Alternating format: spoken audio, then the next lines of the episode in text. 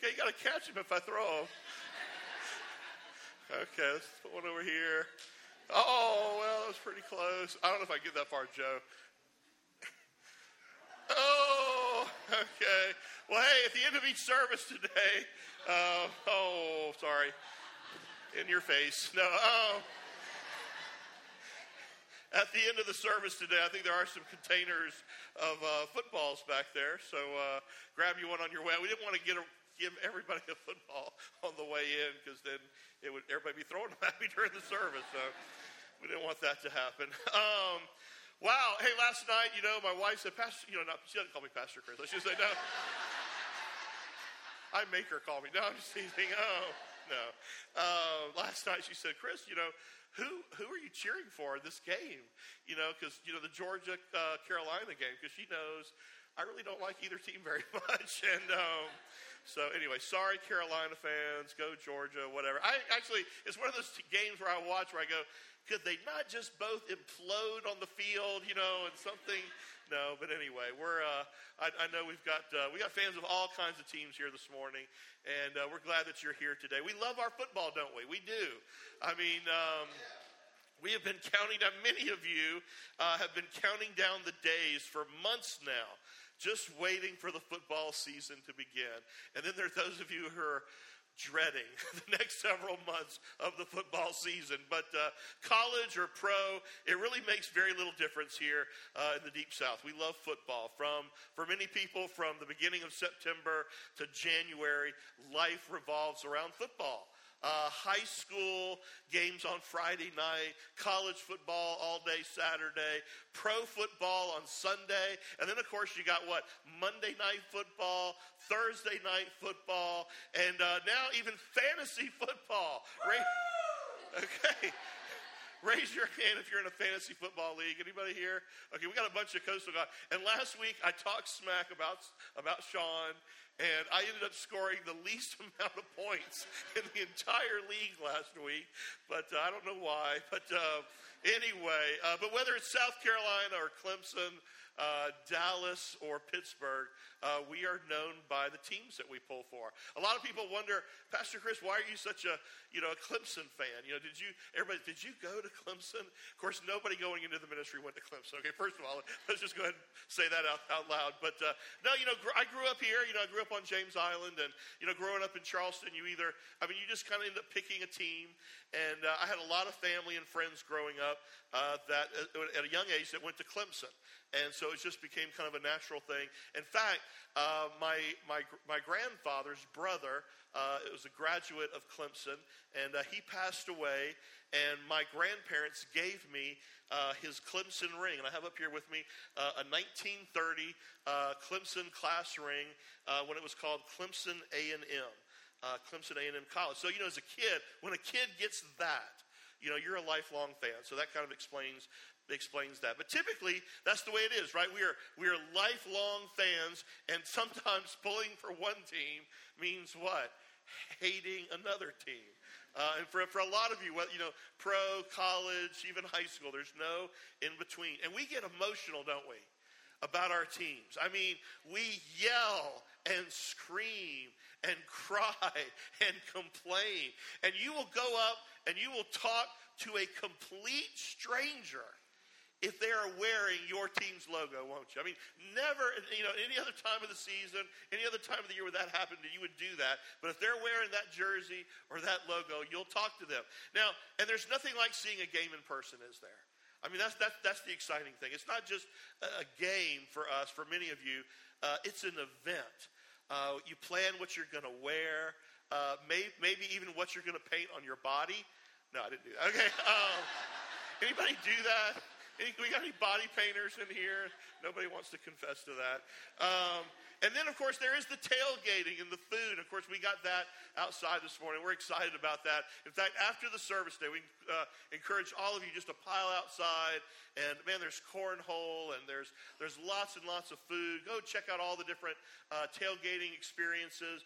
Uh, there, there, are paper products and drinks uh, in the center under a tent, and uh, pick up some of that. And there's also we want you to vote today on the we're just going to call it the best overall tailgating experience. And so you can, you know, creativity, food, you know, maybe just some smack talk, whatever you want to include in that for you. Uh, vote, because we have a grand prize we're going to give to those folks outside. Uh, but there's a, for some people, though, you know, think about it. Hearing, uh, seeing the smoke and uh, hearing 2001, right? That just does it for you. For other people, it's running down the hill and rubbing the rock, uh, playing between the hedges uh, hearing the band play Rocky Top. That is annoying, isn't it? Okay, um, let's just admit that one. Um, or watching Chief Osceola, is that his name?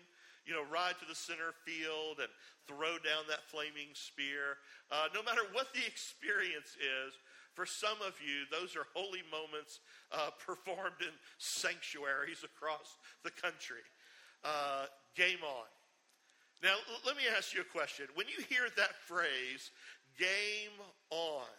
What do you think? You know, what comes to mind? What does it mean for you? To me, here's what it means. To me, it means it's time. To me, it means let's get it on. Let's let's get going. You know, it, it's time. It's time to get in the game. It's time to you know to get out of the stands and down on the field and uh, to go to battle. Uh, it carries with it this sense of, of moving forward, marching forward. You know, as a church, as a follower of Jesus, to me, the phrase game on means it's time for us to lock arms, to march forward, to beat down the gates of hell, and to rescue people one life at a time. It means it's time for us to get busy. It means that we are, we are just getting started, and the best is yet to come. Game on. Now, here's the truth, though. A whole lot of people today, and maybe some of you here this morning, you simply just don't believe that. You know, you can say it out loud, but personally and practically, you really don't believe it. Now, here's why. In many ways, you think your playing days are long over. What I mean by that is that you think you've blown it. You know, you think your past is just too messed up.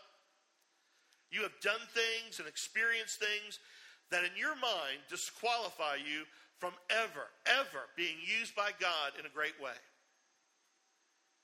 You know, for you, it is not game on. You believe it's game over.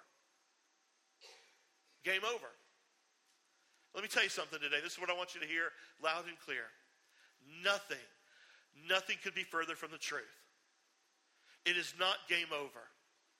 Our God, listen to me, our God is not finished with you.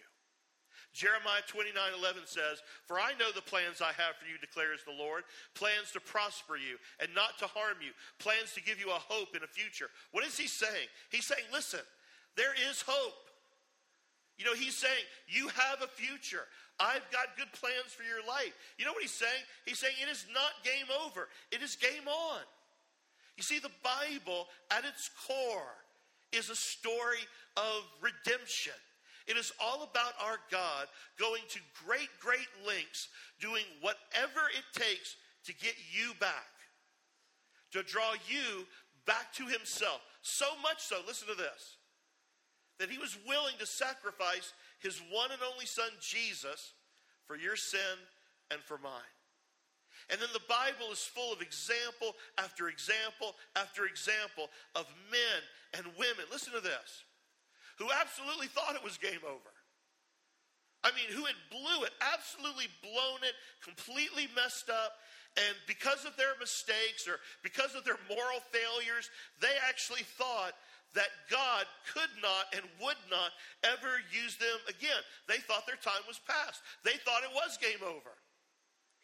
And then over and over and over again, you see what would happen is that if they would simply just give their lives over to Him, if they would just put their trust in Him, they were forgiven, they were restored, and they ended up doing amazing, amazing things. Now, in general, I happen to believe that there are probably two categories of people who think it's game over, who think that for them, that God can't use them. Now, the first category is made up of people who believe it's game over because of their circumstances. In other words, what I mean by that is the reason God can't use me is because He doesn't use people with my particular family background. You know, my family secret. He doesn't use people uh, from uh, their side of the tracks. He doesn't use people with, with their educational background. He doesn't use people from your socioeconomic background. He doesn't use people who have uh, been left high and dry by a spouse. Basically, for them, they think that they have been dealt just so bad of a hand and the cards are so stacked against them that they could never amount to anything in the eyes of God. They could never be used greatly by God in, in any way, shape, or form. Well, there's a story of a, of a man in the Bible uh, who endured incredible circumstances out of his control. And uh, he could have easily given up because of these circumstances, blamed his circumstances. And yet, the Bible talks about how he remained faithful and God ended up doing something amazing with his life. You see, God wasn't finished with him yet. It wasn't game over, it was game on.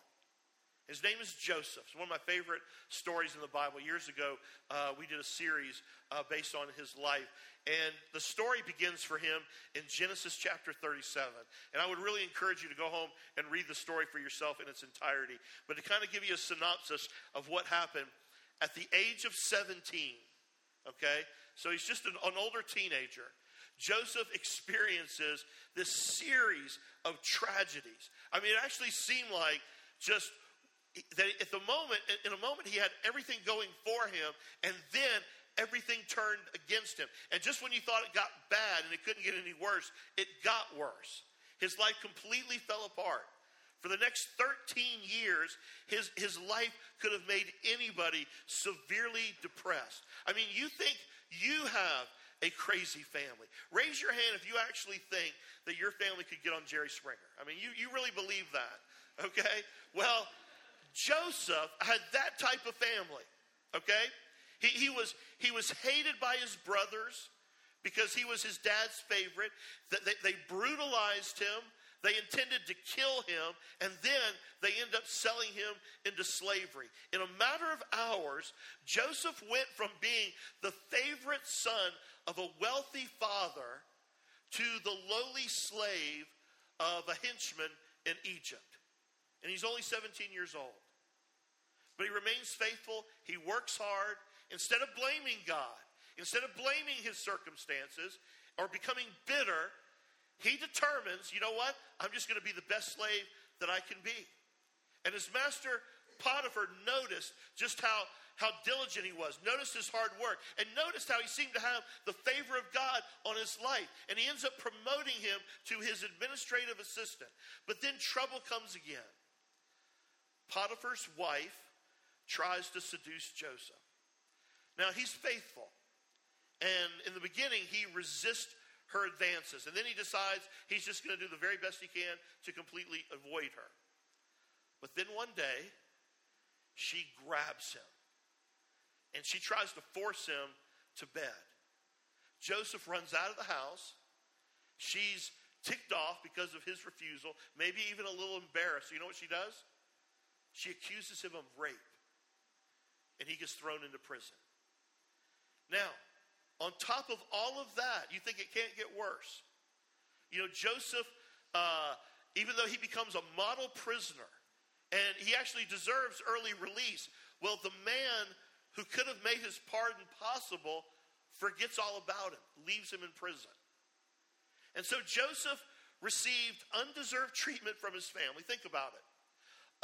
Unexpected restrictions, uh, he, uh, un, uh, from circumstances, untrue accusations. He is abandoned from, by a friend. I mean, it, it really looks like, if you read the story, you think, man, this is game over.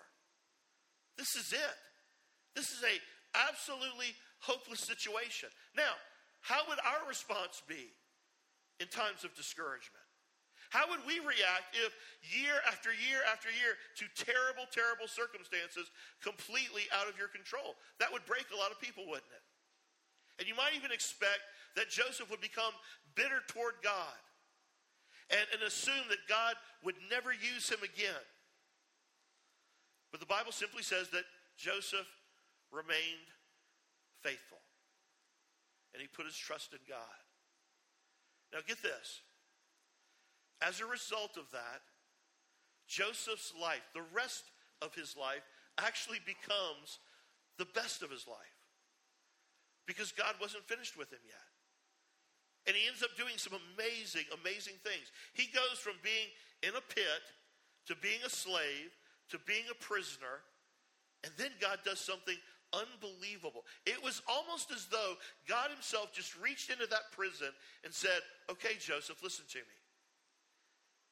It is not game over. Are you ready? It's game on. And he raised Joseph up to become, you ready for this? Second in command in all of Egypt. He was only second in command to Pharaoh himself.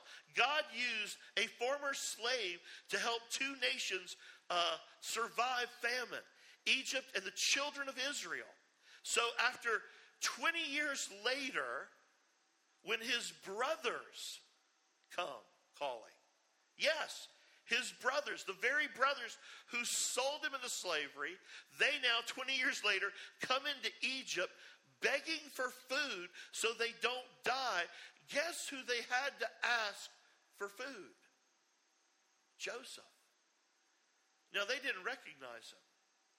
Again, this is years later, but Joseph recognized them. And the last time he saw them, he was 17 years old. Now he's almost 40.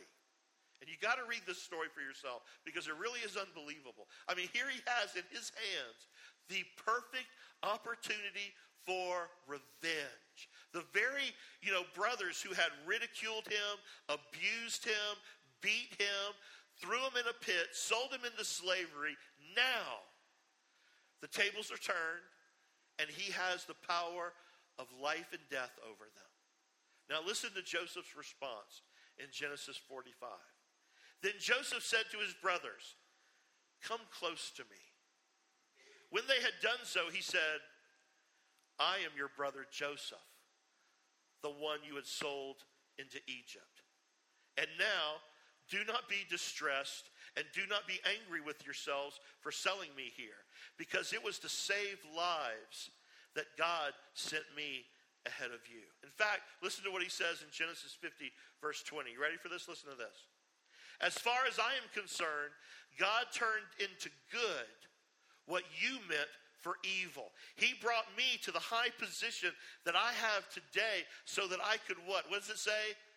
Save the lives of many people. Again, listen to me this morning for a second. I don't know the hand that you were dealt. I don't know all the pain that has been put on, on you by other people. But I do know this our God is not done with you. It is not game over. You know, and what others might have meant for evil in your life, to harm you, to hurt you, our God still has the miraculous ability to turn that into good. So much so that just like Joseph, he can actually use you and your testimony and what was done to you to actually save the lives of many people. That's exactly the message of Romans 8:28. And we know that God causes everything to work together for the good. Does that say that everything is good? No. But our God has the ability to cause everything to work together for the good of those who love God and are called according to his purpose for them. Listen, the message is game on. God's not finished with you, it's not game over. Regardless of the circumstances that were put on on you by even other people, even if they meant it for evil. But there's another category of people who feel like it's game over for them and that God could never use them. And I think this is actually a bigger category of people, a larger group of people. It is not the cards that they were dealt. It is not the circumstances out of their control. I think it's actually the mistakes that they've made. You might sit here today and you, be thinking to yourself, you see, Pastor Chris, It's me. You see, I'm the one who made the decision. I walked away from God. I did it. I took the drink. I did the line. I'm the one who left my spouse. I'm the one who hurt my children. I can't blame it on anybody else. You know, there's nobody else to take the blame but me. I'm damaged goods. You see, I, I actually believe I'm, I'm beyond the reach of God because of what I did, not my circumstances. I understand that. I did it. And so, surely for me, it is game over. And if the truth were told, the only reason why maybe you're here today is because deep down inside you simply hope that maybe, just maybe, you could earn a few points, and when it's all said and done, God might turn his head for a second, and maybe you could sneak into heaven because you think that's the only chance you'd ever have. At least that's how you feel. And there's no way that God could ever use you to accomplish anything great. You made your bed. And now you have to lie in it. And for me, this is where it gets good. Because I love talking to people about this stuff. Because you see, the Bible is full of real people just like you and me. Total screw ups, moral failures. People who actually have messed up so bad that they just knew that it was game over. I mean, read, read the Bible. People like Moses, you know, we look at him, we think, man, one of the greatest leaders of all time, the man who, who God used to set his people free, to lead them to the promised land. But, before he did, do you know that Moses, Moses was a murderer? But it wasn't game over. Or people like Rahab. I mean, she was a prostitute in a pagan land. She sold her body for money to anybody who'd pay for it. And yet God used her to hide the two Israelite spies before God's people overtook Jericho. But that's not all. In Matthew chapter 1, Rahab is actually listed in the genealogy of Jesus. Rahab, a former prostitute. It wasn't game over. And then there's David. You, you know, we all know David is the, this great leader, great king, great warrior, defeats Goliath, leads the nation of Israel, but he was also a murderer an adulterer. But it wasn't game over for him. And then in the New Testament, you got people like Paul. I mean, honestly, for the longest time, Paul didn't have a relationship with God, he just had religion. You know, he was, he was one of those legalistic Pharisees who persecuted Christians. He, his job was actually to help round them all up and make sure they got killed. You know, you know, kind of send them to a mock trial, but really, he was sending them to their judgment but it wasn't game over for him.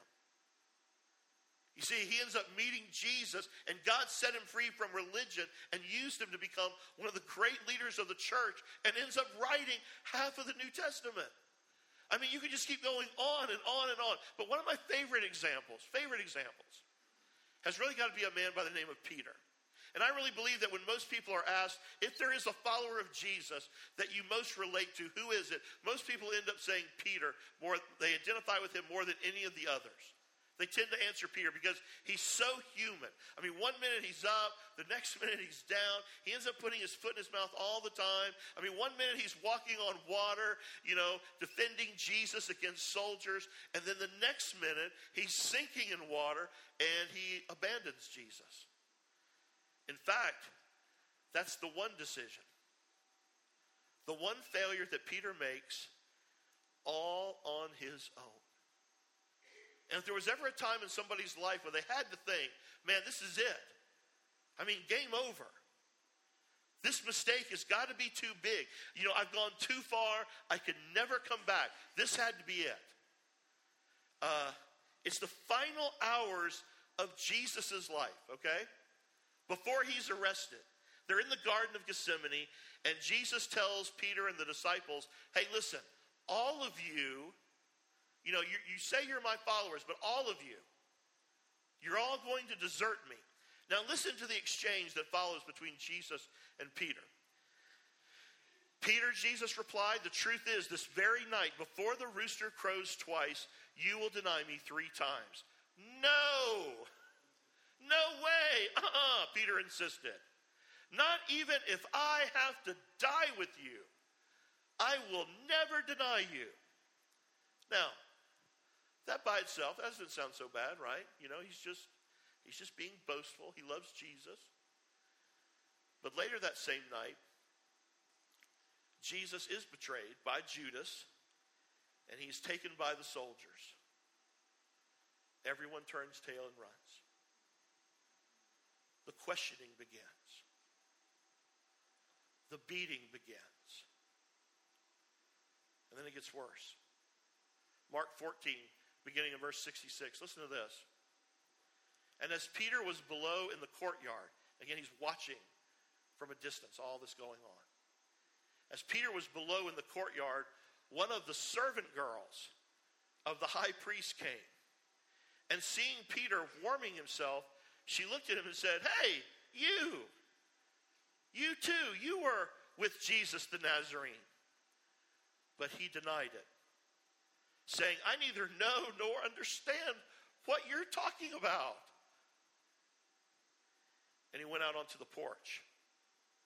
And then a maid saw him and began once more to say to, to the bystanders, Hey, look, that's one of them. But again, he was denying it. And after a little while, the bystanders were again saying to Peter, Hey, surely you are one of them because you're from Galilee, right? But he began to what? What's it say? Curse and swear. Basically, I'm just going to be blunt here. Basically, you know what he says? Damn it, I don't know him. That's what the Bible says. And guess what happens? Immediately, a cock crowed a second time. And Peter remembered how Jesus had made the remark to him Before a cock crows twice, you will deny me three times. And he began to weep. Now, you talk about going too far.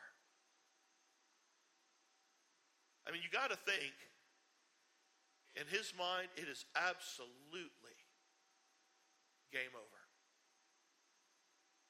You know the story. Jesus is crucified. But three days later, he is resurrected and he comes back to life, just as he said he would. He appears to the disciples. But Peter, Peter knows what he did.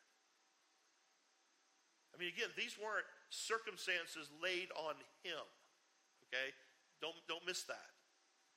He made the choice. He did it. He walked away. He cursed Jesus. In fact, I think he's so dejected. Listen to what he says in John 21. He says, I'm going fishing.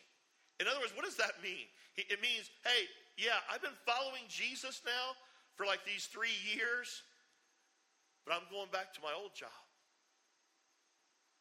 I'm going fishing.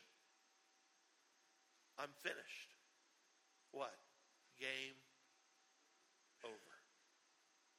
So, Peter and some of the disciples, they're out fishing. Jesus meets them on the shore and he builds a fire. And around that fire, after they had eaten, he looks Peter in the eye and he says, Simon, son of John, do you love me? Peter was hurt because he asked him a third time, Do you love me? And he said, Lord, you know all things. You know that I love you. And then Jesus said this listen, feed my sheep. In other words, you know what he was saying to Peter?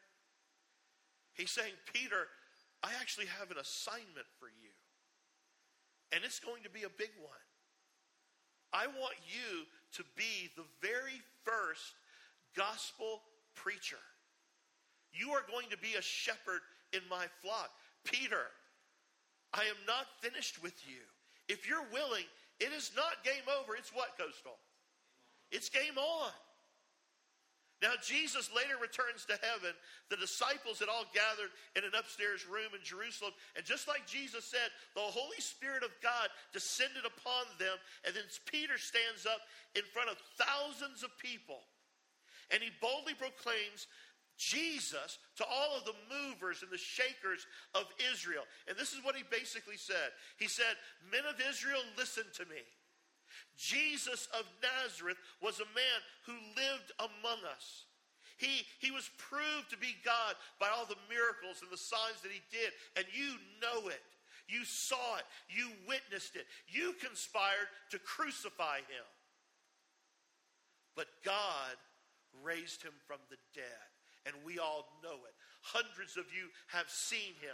And now, this Jesus, whom you crucified, God has exalted him to the right hand of the Father, and he is the Lord, he is the Christ, and one day he is going to be your judge. I mean, get that. Here is the guy whose courage wilted in front of a little servant girl just three weeks later. And now boldly he stands up in front of thousands and he preaches Jesus as Lord in front of all of these people. And the Bible says that actually 3,000 people accepted the message that day, repented, and were baptized. And that began the early church. And you and I are now here as a result of that today. Peter continues to preach and heal in the name of Jesus. He's, he's even later arrested and thrown into prison himself and ordered to stop. Stop talking about Jesus. But Peter courageously responds, I'm sorry. I don't obey you. I, I obey God. In fact, in Acts 4:13 we read this. Listen to this. When they saw the courage of Peter and John and they realized that these were just ordinary unschooled men, they were astonished and they took note that simply these men had been with Jesus. You see, God was not finished with Peter. Peter abandoned Jesus in his hour of greatest need. Not only did he abandon him, he cursed him and he denied that he ever knew him. But God wasn't finished with him. And here's the message you need to hear loud and clear today. And God's not finished with you. I don't care what the circumstances have been done to you in your life. I don't care what decisions you have made. God's not done. He has a plan for your life. Listen, I don't care where you've been. I don't care what happened last night. It is not game over. It's what? It's game on. He's just waiting on you to trust him. He's just waiting on you to take a step toward him. And then here's the good news. Oh my gosh. Do you realize that? And then what God starts he finishes. He completes it. Some of you think, man, I don't know if I could, you know, follow God or follow Jesus because, you know, I'm gonna, I'm gonna start, then I'm gonna fail. And, you know, listen to Philippians 1 6. And I am sure that God who began the good work within you, he will continue his work until it is finally finished on that day when Christ Jesus comes back again. None of us are finished, right? I mean, if you're still, if you're not dead, God's not done. You're still a work in progress. And what the Bible says is that God will finish his work in you. He will complete it. He began it, he will finish it. He's not done with you. And then, oh my goodness, it gets better. That's not all. Not only is God not finished with you, but if you will simply trust him, you ready for this? He'll actually give you the desire to obey him and the power to do it. Philippians 2:13, listen to this. For God is working in you, giving you both the desire to obey him and the power to do what pleases him. Man, what a beautiful gift. You see, some of you, you're here today and you're thinking, well, you know, I got I can't follow God because I got to clean up my life and, and you know, I, I, I'm going to fail. I'm going to make mistakes. Of course you are. But God's not finished with you. It's not game over, it's game on.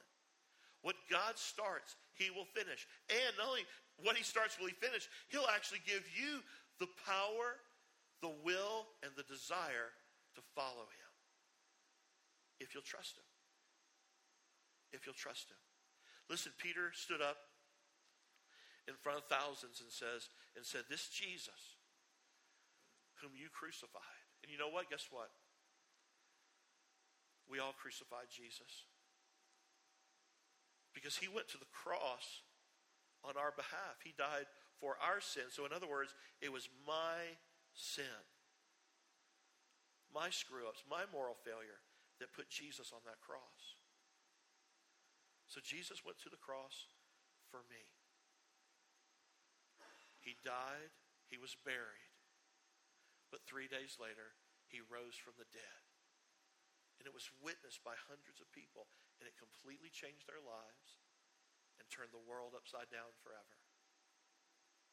And if you would simply put your trust in him, it is not game over. It's game on. He's not finished with you. He's not done. He's got a plan for your life. There is hope and there is a future. You simply need to put your life into his hands. And you can do that today. You can do that today. Bow your heads and pray with me. Dear Heavenly Father, God, I thank you. I thank you for uh, people like Peter.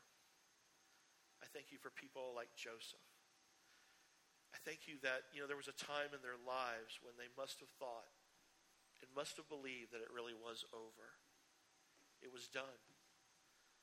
The circumstances were out of their control. They could never amount to anything or do anything, or maybe not just even the circumstances, but their own decisions, their own choices. They had, they had completely walked away from you and turned their back on you. And God, I believe there are people here today that can relate to that. Feel like it's game over. God, I look at this church and you know what I think? The best is yet to come. You are doing something amazing here. It is not game over, it is game on. And you're ready for, for countless people to come home, to simply believe in Jesus, to put their trust and their faith in Him and what He did for them on the cross. And do you know you can do that right here, right now? You don't have to come forward in tears. You don't have to be at some big revival meeting. It really it can be at home.